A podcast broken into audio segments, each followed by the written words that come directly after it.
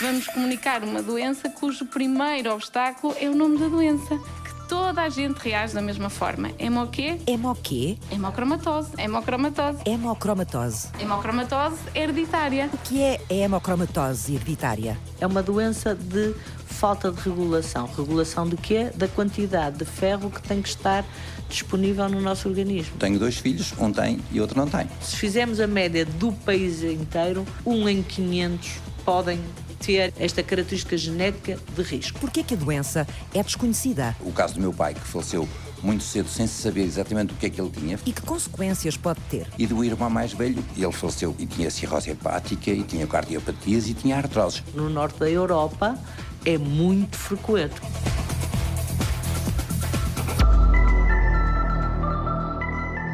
Eu, desde 67, 66, 67, denotava algumas patologias, portanto já tinha uma parte de doença, e de 67 até 1988 andei sucessivamente a ser estudado em vários, em vários hospitais, sem nunca chegar a uma conclusão. António Duarte, doente de hemocromatose hereditária. Durante esse tempo todo, nunca houve uma, um diagnóstico exato sobre aquilo que eu tinha, o que sofria, e qual o tratamento que devia prosseguir. Só em 1988, primeiro através do gastroenterologista no Hospital de São João, que detectou o excesso de ferro, foi que a partir daí se levou à conclusão de que havia que aprofundar o estudo na área genética. E a partir de 88, que se vem uh, confirmar que aquilo que nós tínhamos era uma alteração genética que provocava sobrecargas de ferro no fígado. Quer dizer que andou 20 anos quase até saber exatamente o que é que tinha. O que é que isso faz à cabeça das pessoas? Eu, naquele tempo, já de vez em quando tinha alguma situação depressiva. Em mim, as pessoas de vez em quando diziam: Estás com os olhos muito amarelos.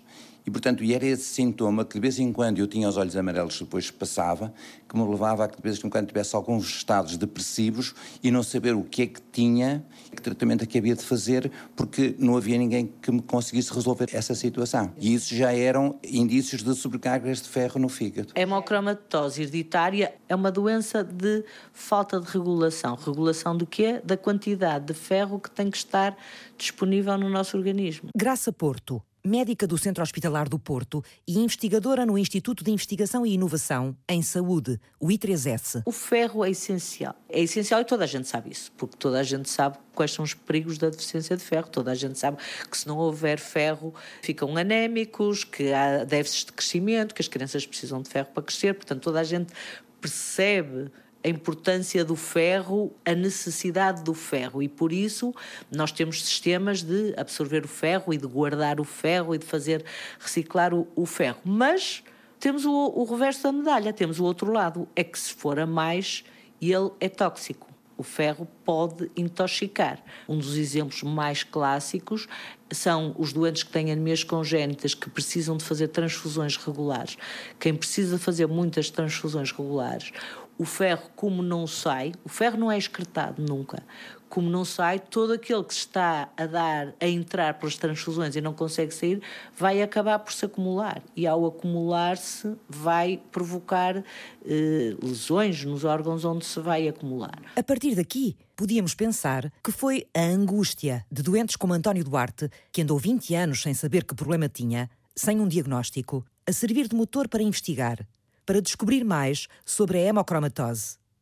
Mas não foi isso que aconteceu. O meu interesse pela hemocromatose começou por um interesse científico. Eu trabalhava na Universidade do Porto, num departamento de imunologia, e estávamos em 1983, 84, quando veio para Portugal a professora Maria de Souza, que vinha com ideias novas sobre a importância do sistema imunológico a controlar o ferro. Maria de Souza fez descobertas fundamentais sobre o funcionamento do sistema imunitário. A reputada cientista portuguesa investigou durante muitos anos em Inglaterra e nos Estados Unidos. E quando regressa a Portugal, traz ainda mais perguntas por responder.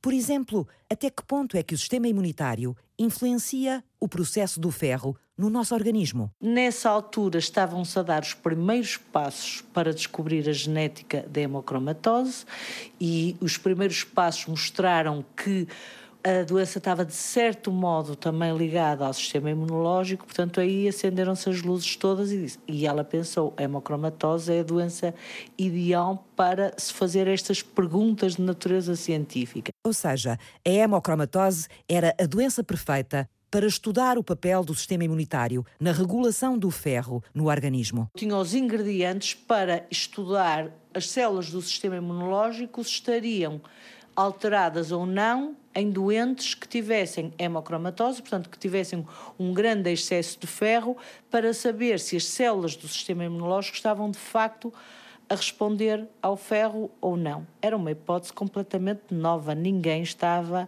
a pensar numa coisa dessas, porque, quer dizer, até aquela altura uma pessoa pensava sempre nas células do sistema imunológico como a lutar contra infecções, ou contra tumores, ou contra ameaças externas, e a hipótese dela era que não, se calhar há ameaças internas que são bem piores porque não são esporádicas. Quer dizer, o facto de o ferro ser essencial e estar a ser continuamente reciclado pode ser um perigo e, se calhar, é mais importante defender de, de uma toxicidade de ferro do que estar a defender de patógenos que podem nunca aparecer.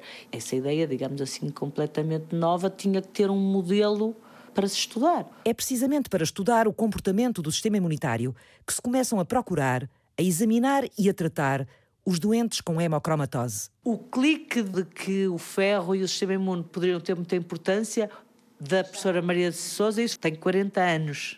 Foi há 40 anos que essa, essa hipótese foi levada à frente e só agora ainda é que ainda estamos a começar a perceber e a dar razão a todas as, as hipóteses que ela formulou naquela altura, para se estudar a pergunta de se ninguém tiver nada, nada, nada, nada, mas só tiver ferro, o que é que vai acontecer. Nessa altura estava-se a conhecer a genética da doença, em que se começou a ver que em todos os sítios do mundo onde havia a doença, os doentes estavam associados ao mesmo tipo de alterações genéticas, mas ainda não se sabia exatamente o que é que provocava.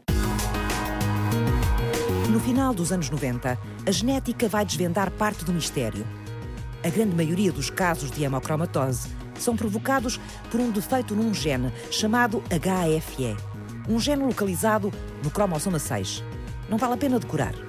Como recebemos os genes aos pares, o mesmo gene, um da mãe e outro do pai, azar dos azares. A doença revela-se quando os dois genes estão mutados. Quando se herda uma dose dupla desta mutação. É o que se chama uma herança autossómica recessiva. E quanto à genética, vamos ficar por aqui para não complicar mais isto.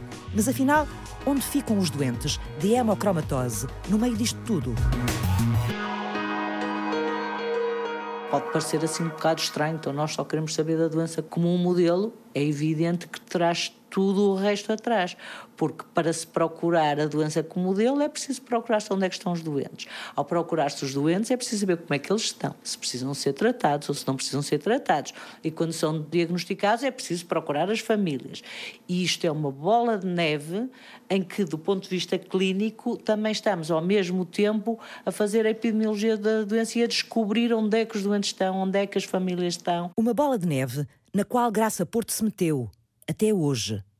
Primeiro, com a criação da consulta de hemocromatose no Hospital de Santo António, no Porto. E depois, com a organização do Serviço de Hemocromatose, que dirige e que se tornou centro de referência para a doença no país inteiro. E depois, quando finalmente, em 1996, se descobre mesmo o teste genético, qual era a anomalia genética, e que de facto veio dar razão ao postulado da professora Maria Souza, porque era um, um gene do sistema imunológico, passamos a ter um teste genético. Então aí é que é a grande explosão em termos de benefício para os doentes. Como a doença era relativamente desconhecida, pouco divulgada, muitos médicos a desconhecer, nós sentimos que tínhamos a obrigação de sensibilizar e tentar fazer um rastreio. António Duarte quis evitar que outros passassem pelo que ele passou.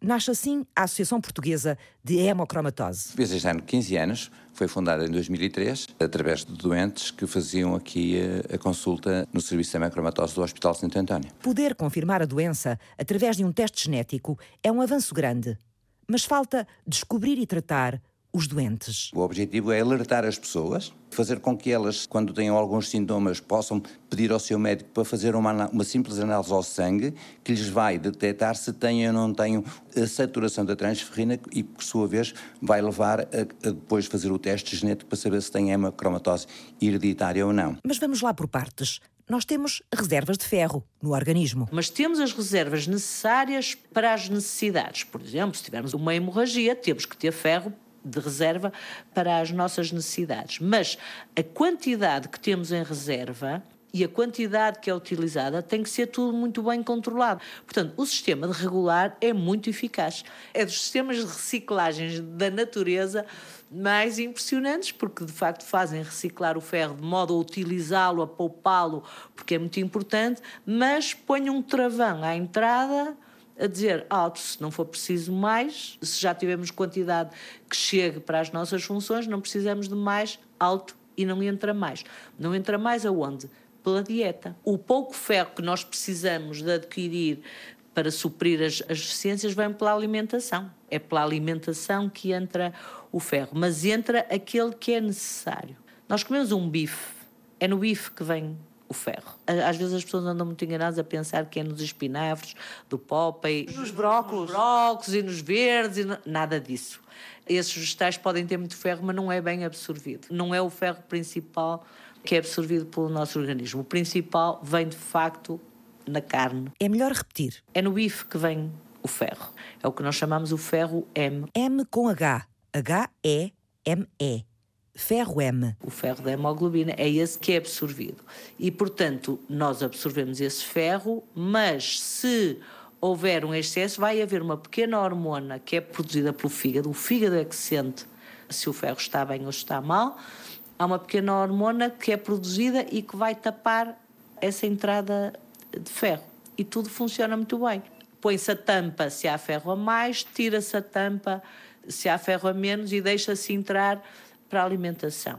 Esta pequena hormona que faz esta tampa é esta que falha na hemocromatose, porque ela própria tem que sentir quando é que tem que ser produzida e quando é que não tem que ser produzida. E é nesse processo de decidir se tem que ser produzida a mais ou se tem que ser uh, produzida a menos que a hemocromatose falha. Falha a tampa falha e entra o ferro todo? E entra o ferro, quer seja preciso, quer não seja preciso. Ora, acontece que, por exemplo, na, na, infância não há problema nenhum entrar ferro mais, porque, quer dizer, as crianças gastam, os adolescentes gastam, até para as mulheres grávidas gastam. Portanto, o ferro, como é utilizado, não há problema nenhum se essa tampa estiver aberta. Mas quando se chega à vida adulta, e, e, portanto já não é preciso utilizar o ferro dessa maneira, já não é preciso gastar, então ter a tampa aberta não é muito bom, porque ele vai ter que ir para algum lado. Para onde é que vai o ferro quando está em excesso? Onde é que ele se acumula? O fígado é o primeiro, porque o fígado, como é o próprio armazém do indivíduo saudável, portanto, o fígado já tem essa capacidade. Neste caso, vai ser o fígado o primeiro que vai acumular em grande quantidade. E olha que ele pode acumular durante muitos anos sem dar sintomas nenhums, só estar a guardar, a guardar, a guardar sem problemas. É essa fase que nós se calhar podíamos descobrir o que estava a acontecer e que ainda não tinha, ainda não era doente, a pessoa ainda não era doente porque ainda não tinha acontecido nada de mal. É evidente que chega a um ponto em que se acumular em excesso, aí já começa a fazer as lesões nos órgãos e começa a destruir as células do fígado, depois pode destruir as células do pâncreas, pode destruir as células da hipófise e depois, então aí começam todas as manifestações clínicas que podem aparecer numa hemocromatose, mas é tardio. Consequências graves para a saúde de quem acumula ferro a mais no organismo. Mas para travar o processo, a tempo, é preciso que a doença seja conhecida dos médicos e da população. Ok, temos um problema. Qual é o nosso problema? A hemocromatose não é conhecida. E não é conhecida porquê? Porque tem um nome estranho, é um facto, mas se calhar há poucos doentes. Não é assim tão verdade quanto isso. Há poucos doentes conhecidos. Existe uma enorme probabilidade de nós aumentarmos os doentes conhecidos se aumentarmos a divulgação da doença. Percebeu-se que existia o problema da falta de sensibilização, as pessoas não conheciam, mas se calhar também deveria comunicar-se de forma diferente. E é aí que eu entro. É aqui que entra a bióloga Imerência Teixeira a fazer o doutoramento em Comunicação de Ciência na Universidade do Porto.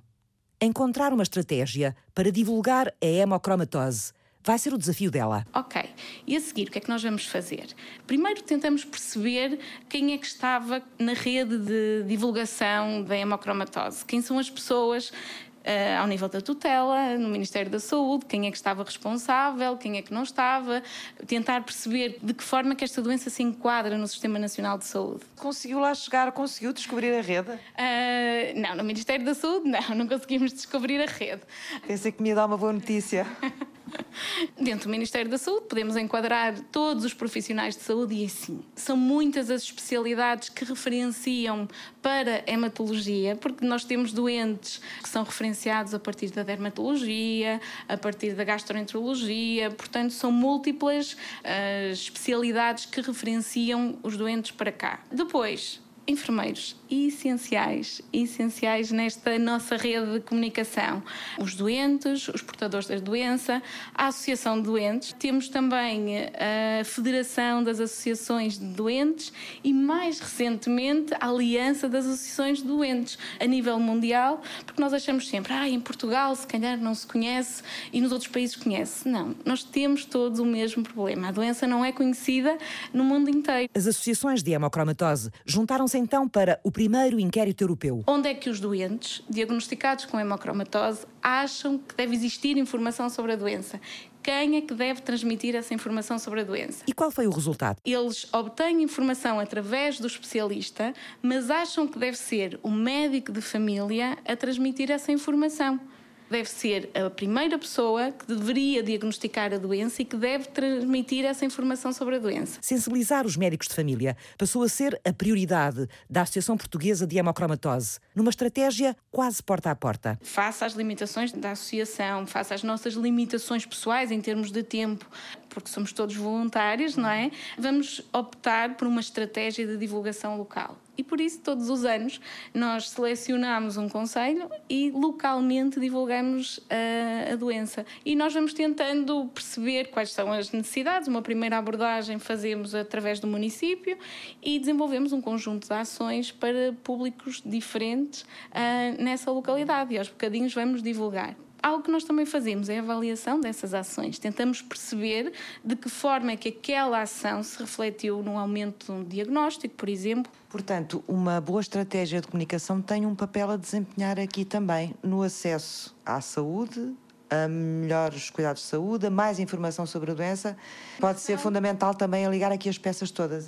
Sem dúvida alguma, uma estratégia concertada de comunicação entre todos os agentes que estão envolvidos relacionados com a hemocromatose, quer na prevenção, quer no diagnóstico, quer no tratamento, é uma mais-valia e até lhe digo, até se poderá poupar muitas vezes recursos económicos se essa estratégia for concertada, devidamente planificada e, e os frutos surgirão com menos recursos económicos. Nós temos a noção de que eh, o, o nosso trabalho resulta por aquilo que temos de retorno da informação das pessoas que acedem à consulta da hemocromatose. O que é que nós fazemos todos os anos? Fazemos um concurso escolar junto dos alunos do secundário. E o que é que pedimos para eles fazer? Para fazerem vídeos e postas relacionados com a hemocromatose.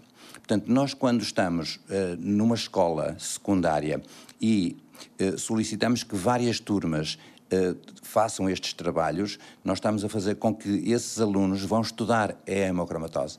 E eles, ao fazer esse trabalho, vão passar esse, essa informação para os seus familiares e, portanto, e a partir daí nós sabemos que Quanto mais não seja aquela perspectiva, sente a pessoa ficar com a curiosidade de saber será que eu tenho ou não tenho e, portanto, vão falar com o seu médico. E nós notamos que, a partir do momento em que nós fazemos uma, uma ação num conselho, e nós fizemos em vários conselhos, fizemos em Lousada, fizemos em Famalicão, fizemos em Espinho, fizemos em Braga, fizemos em Arouca, em Cabeceiras de Basto ano passado e este ano em Esposende, todas essas ações nós notamos que onde fazemos essas ações há depois a seguir um acréscimo de pedido de informação e de novos doentes a ser tratados por via dessas ações que fazemos. Por que a região norte é o alvo principal na divulgação da hemocromatose? O número de doentes é maior aqui na região norte e, portanto, o nosso número de associados prevalentemente são aqui da, da, região norte. Em Portugal temos um padrão muito engraçado, porque temos um padrão de distribuição da doença que parece que é a Europa em ponto pequenino, que é do norte para o sul, muito frequente no norte, pouco frequente no Sul. Isso dificulta um rastreio à doença? Claro que num país pequeno como o nosso, está a imaginar que não é fácil de definir políticas que vão ser diferentes no Norte e no Sul. Estamos a mexer em algo muito importante, que é políticas de saúde, é se a Administração eh, Regional de Saúde acha que é importante ou não, tem que fazer os estudos eh, para ver eh, se compensa ou não, e normalmente as decisões de se deve fazer rastreio ou não também tem muito a ver com a, a frequência. E as frequências não são iguais em todo lado. Por exemplo, no norte da Europa é muito frequente, mas é que quando eu falo muito frequente, vou falar muito frequente, ao ponto de, na Suécia, fazer parte dos testes que se fazem, por exemplo, a todos os rapazes que vão para a tropa ou para o serviço militar ou qualquer coisa. Não há nenhum que escape a fazer um rastreio de hemocromatose. Na Irlanda chegaram a falar em fazer rastreios mesmo aos recém-nascidos, porque é tão vulgar, o que não faz sentido nenhum. Fazer rastreios nem a recém-nascidos, nem a crianças, porque isto é uma doença do adulto, portanto não faz, não faz sentido nenhum. Portanto, a única coisa que nós estamos a fazer nesta altura é só fazer chamadas de atenção, lembrar as pessoas que, pelo menos uma vez nas, nas análises de rotina que peçam esta. Que os médicos família estejam sensíveis também para essa questão, não é? Portanto, o médico de família é de facto o alvo ideal para nós fazermos a, a divulgação da doença, porque podem ser os primeiros a detectar. Quais são os números da hemocromatose em Portugal? Qual é o impacto sobre a saúde? Como se previne? Como se trata? O que sabe a ciência sobre esta doença cujo conhecimento é tão recente? E que atenção lhe dedicam as políticas de saúde? As perguntas regressam na segunda parte, ao ponto de partida. Até já!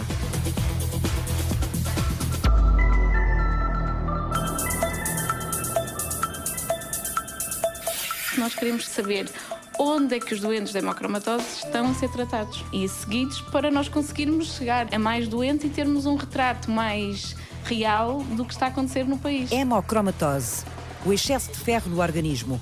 Portugal ainda não tem números da doença. Da doença, não.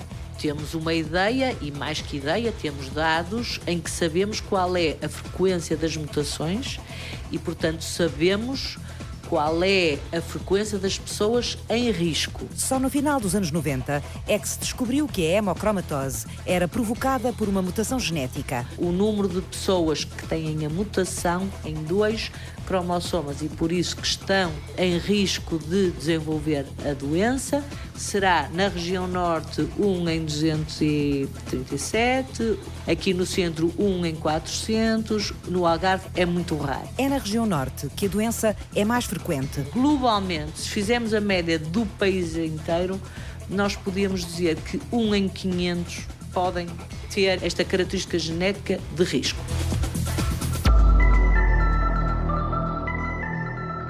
As pessoas que têm a doença. Não existem números. Graça Porto, médica e investigadora em hemocromatose. Nem em Portugal, nem na Europa é uma das coisas que temos discutido muito, porque nós ainda não sabemos qual é a incidência real da doença e não sabemos se a incidência real da doença também varia de sítio para sítio. Por exemplo, é natural que em Portugal a incidência real da doença seja elevada, porque para além das características genéticas, nós temos hábitos de vida em que o álcool é consumido regularmente, as pessoas têm, fazem pouco exercício. Por exemplo, na Noruega já têm uma frequência elevadíssima do gene e da mutação, mas uma, uma frequência muito baixa da doença. Portanto, há outras coisas que modificam a doença. Isso é que nós gostávamos de saber. Há muito para descobrir, além dos números, sobre a hemocromatose hereditária.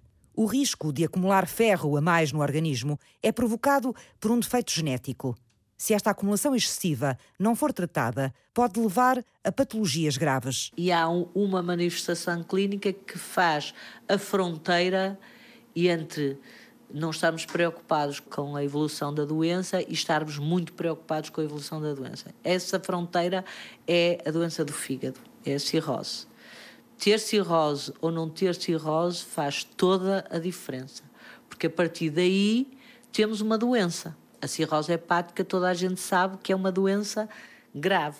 As pessoas conhecem bem a cirrose hepática de outras causas, conhecem a cirrose hepática de causa alcoólica, conhecem a, a cirrose hepática de causa vírica, mas a cirrose hepática de causa hemocromatose pode ser tão grave como essas e ter o mesmo desfecho que essas têm, que é um risco grande de ter cancro do fígado, por exemplo. Todos os indivíduos que têm cirrose têm que ser pronto, acompanhados e vigiados para a hipótese de virem a desenvolver um cancro do fígado, podem entrar em, em insuficiência hepática.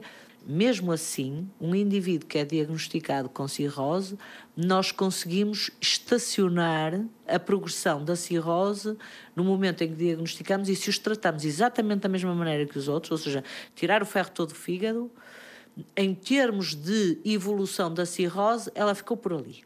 Portanto, nesse aspecto é um bocadinho melhor do que as outras cirroses que evoluem sempre, sempre, sempre. sempre. Aí, portanto, podemos parar mas não lhe eliminamos o risco. é um fígado fibrótico, não eliminamos o risco de ter um cancro de fígado. Isso é imprevisível e é sempre um risco. Por isso é que o serviço de hemocromatose que Graça Porto dirige no Centro Hospitalar do Porto se preocupa tanto em encontrar os doentes com hemocromatose hereditária.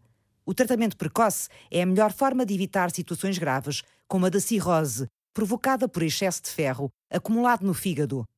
Mas o ferro pode acumular-se noutros órgãos e provocar outras doenças crónicas, como a diabetes. Se houver acumulação excessiva de ferro no pâncreas, em que faz destruição das células produtoras de insulina e pode dar uma diabetes que depende de tratamento com insulina. Há outras eh, doenças graves que podem emergir daqui? Por exemplo, se, se houver eh, depósitos de ferro na hipófise, nós podemos ter uma, uma doença que é o que nós chamamos o hipogonadismo hipogonadotrófico. Tem um, um nome muito, muito assustador, mas basicamente em que há um déficit de produção de hormonas sexuais. E, por exemplo, pode dar impotência, pode dar esterilidade, pode dar sintomas ao nível reprodutor por acumulação na hipófise, que é um órgãozinho na cabeça, não é? E, portanto, pode influenciar dessa maneira. Muito importante, então, despistar a hemocromatose.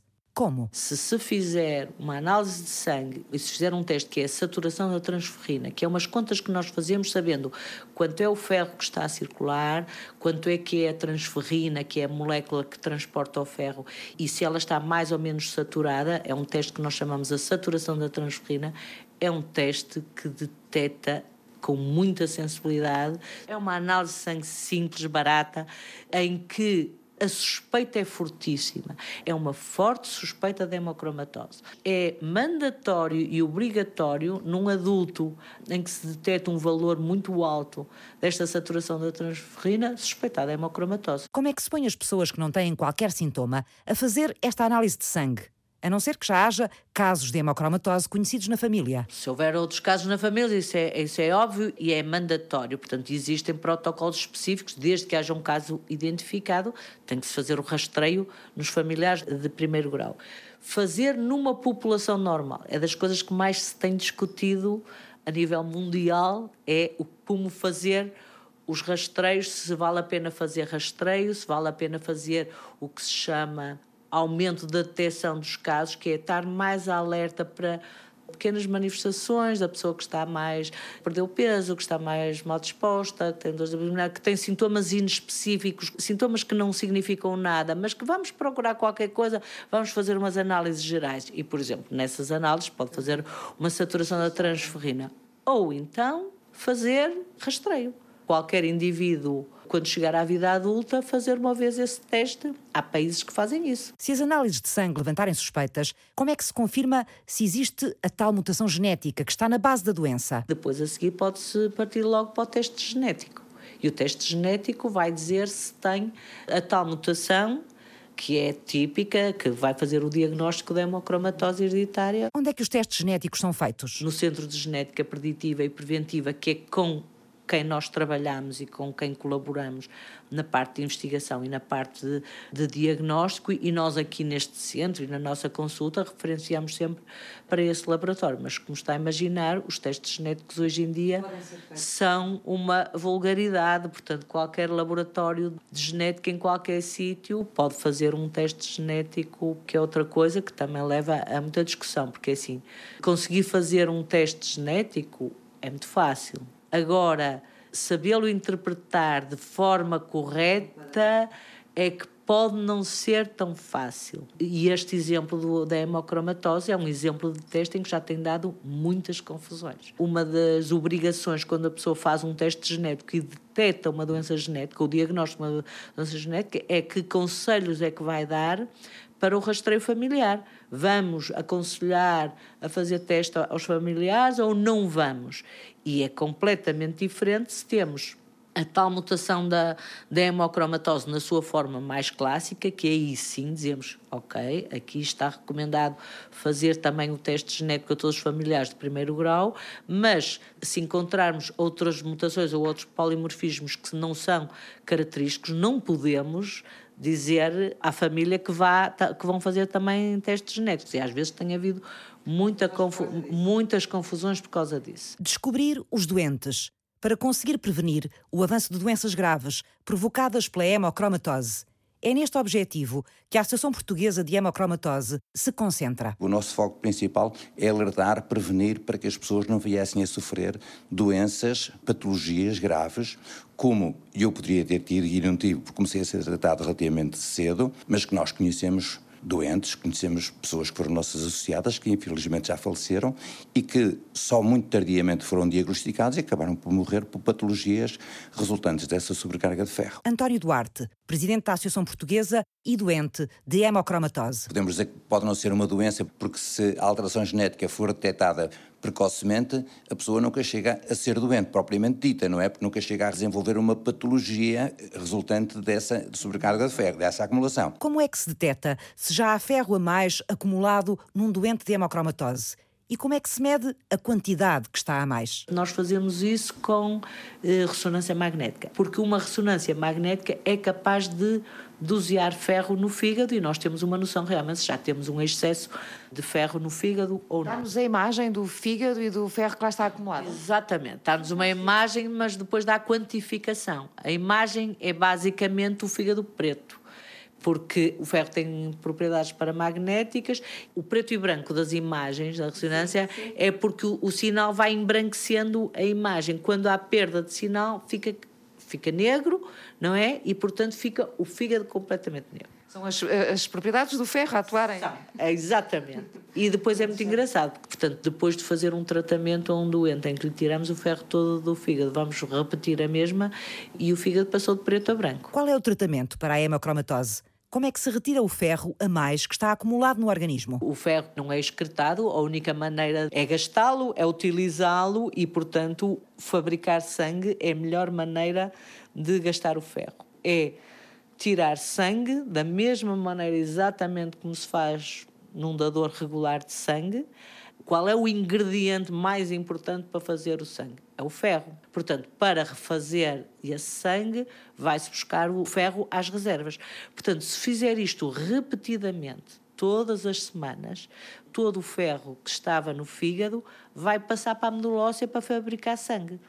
Não só a pessoa fica com sangue novo, como retirou todo o ferro que tinha no fígado. E isto é que tem que ser feito continuamente e repetidamente, e numa primeira fase tem que ser mesmo intensivamente, todas as semanas.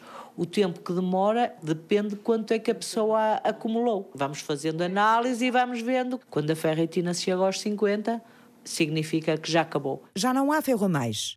Mas depois do tratamento intensivo, é preciso manter os níveis de ferro nos valores normais ou ele volta a acumular-se.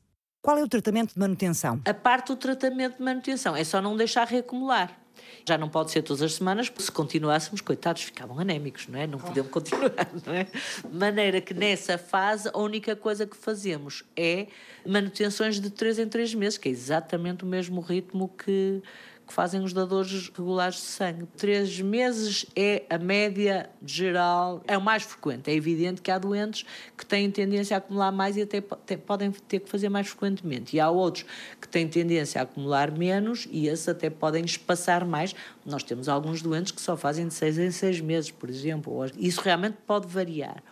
Em geral, é o, o em três meses é o mais é o mais frequente. Isto é o que nós verificamos quando seguimos os doentes. Portanto, nós vamos fazendo sempre análises para ver quando é que temos uma estabilização dos valores em que ela nem, nem sobe nem desce, que fica ali naqueles valorzinhos entre os 50 e 100 e ali é que deve ficar. Temos um Dia Nacional desde 2010. Foi das primeiras ações da Associação Portuguesa de Hemocromatose, reunir todas as assinaturas, levar à Assembleia da República e ver o Dia Nacional da Hemocromatose. Emerência Teixeira a bióloga fez da hemocromatose o foco de estudo em comunicação de ciência. Fomos o primeiro país europeu a ter um dia nacional aquilo que já é adotado por muitos países como o Dia Nacional da Hemocromatose. O que nós pretendíamos era que, pelo menos uma vez no, no ano, se pudesse, a nível da comunicação social, falar da hemocromatose e nada como ter um Dia Nacional para que fosse um, um motivo para falar. E para falar e, nessa altura, divulgar, para prevenir, para alertar as pessoas para o tratamento. Foi o dia, o dia 7 de junho, está instituído como o Dia Nacional da Hemocromatose e, a nível mundial, é considerado a Semana Mundial da Hemocromatose de 4 a 10 de junho. Os doentes de hemocromatose têm tido outras batalhas, como as taxas moderadoras. Apesar do recurso frequente ao hospital e das análises de sangue regulares a que estão sujeitos, o sistema de saúde nem sempre lhes reconhece o benefício de isenção. Quando nós fomos intervencionados com o programa de assistência financeira, o que aconteceu foi que o, o, o então Ministro da Saúde resolveu que o, muitas destas doenças tivessem que pagar taxa moderadora, incluindo esta que é uma doença crónica e, portanto, as doenças crónicas antes de, da intervenção financeira da Troika, nós estávamos isentos do pagamento de taxa moderadora, especialmente só nesta consulta, ou seja, na, tudo aquilo que fosse relacionado com esta consulta. Quando foi o processo de intervenção da Troika, passámos a pagar as taxas moderadoras. E o que aconteceu foi que eh, nós tentamos, por todas as formas, que eh, por uma questão de, de igualdade, de, de, não discriminação, que as pessoas com hemocromatose hereditária não tivessem que pagar taxas moderadoras. Foi uma luta longa, até que finalmente, já neste governo, foi que conseguimos que fosse incluída a hemocromatose dispensada do pagamento de taxas moderadoras nas consultas de hospital de dia, ou seja, sempre que nós vimos ao hospital fazer a flebotomia e temos que fazer o acompanhamento e o controle sanguíneo, essa consulta não tem taxa moderadora. Sempre que eu faço uma flebotomia, eu retiro 400 mililitros de sangue e eu tenho que, fazer um, um controle do sangue para ver se estou em condições ou não de poder retirar na próxima consulta, da próxima vez, se posso retirar ou não esses 400 mililitros de sangue. Pelo menos uma vez por mês os doentes fazem esse controle, essa análise ao sangue para ver uh, se os níveis de ferro já baixaram e todos os parâmetros relacionados para perceber qual está a ser a, a consequência do tratamento. Mensalmente eles têm que pagar essa análise ao sangue. Eles não pagam a taxa moderadora da flebotomia.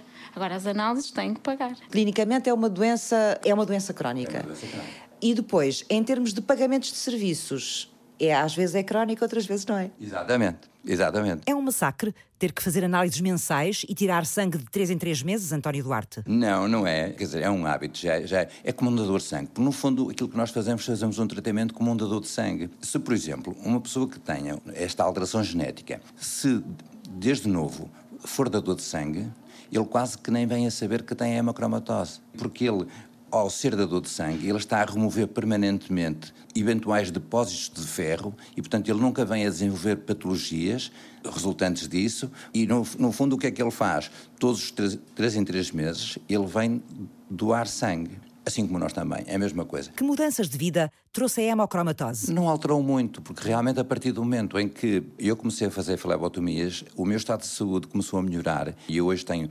69 anos, vou fazer 70 anos, sinto-me bem, porque os tratamentos fizeram com que eu não desenvolvesse patologias. Ao contrário de outros familiares que tive, o caso do meu pai, que faleceu muito cedo, sem saber exatamente o que é que ele tinha, faleceu com 67 anos, e do irmão mais velho que desenvolveu patologias muito graves, não foi tratado a tempo, porque ele era muito mais velho do que eu, e portanto ele faleceu e tinha cirrose hepática, e tinha cardiopatias e tinha artroses. Eu recordo-me que esse meu irmão era, era, era ourives, tinha um trabalho manual e muito cedo deixou de poder trabalhar porque desenvolveu artroses nas mãos. Todas as, as, manifestações e doenças que eu falei até agora que dependiam da acumulação de ferro, se nós tirarmos o ferro, temos a doença controlada, com os seus riscos, como digo, se estiverem muito avançadas, são irreversíveis, pronto, não podem voltar atrás, mas são doenças que dependem da acumulação de ferro.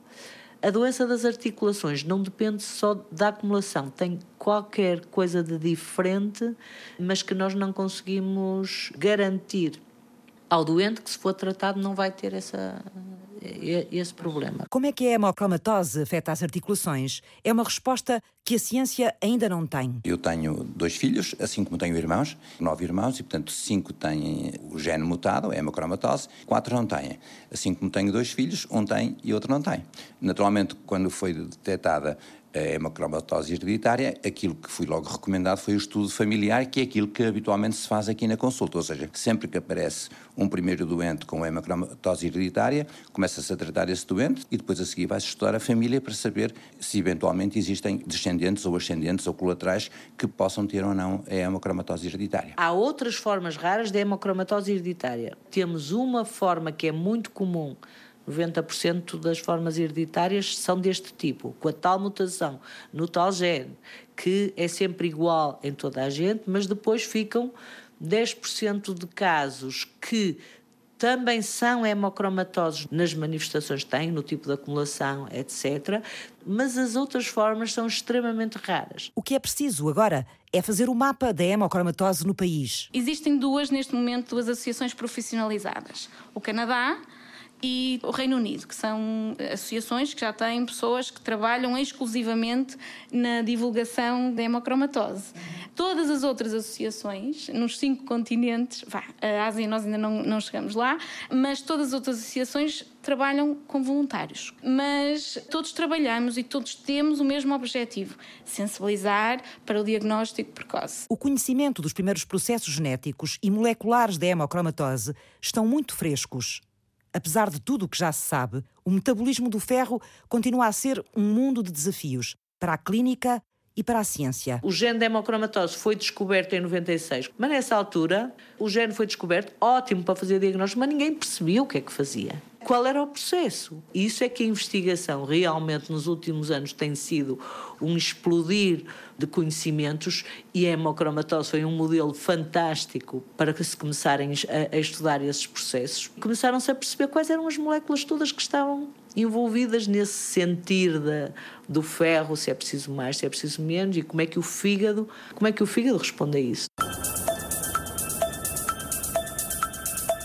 Fizeram este programa Graça Porto. Eu, naquela altura, era uma interna do primeiro ano, estava a entrar na especialidade de hematologia. Eu não fazia a mínima ideia o que era hemocromatose, nem se existia muito, nem se existia pouco. Não havia esta noção de que tínhamos aqui uma população enorme de gente saudável em quem podíamos prevenir uma doença. António Duarte. Toda a gente tem a ideia que uma pessoa que tem anemia tem falta de ferro, é uma pessoa eh, fraca que tem cansaço, nós, no contrário, é assim: se temos ferro a mais, esse ferro a mais não quer dizer que o faça mais forte. Se tivermos ferro a mais, esse ferro a mais, em vez de nos dar mais força, vai nos levar a ter doenças graves, como é a cirrose hepática, como são cardiopatias. Se se alojar no pâncreas, vamos ter diabetes, como podemos ter problemas a nível da hipófise, portanto, com impotência sexual etc. Imerência Teixeira. Nós conseguimos também colocar a doença no manual escolar. No terceiro ciclo nós colocamos no manual do nono ano, que vai chegar a milhares de adolescentes, vão passar a palavra, através de uma forma indireta nós divulgamos a doença. Quando eles falam de uma doença autossómica recessiva, nós temos lá a hemocromatose. Francisca Alves fez o apoio à produção. David Oliveira cuidou da pós-produção áudio. Eduardo Maio realizou e apresentou.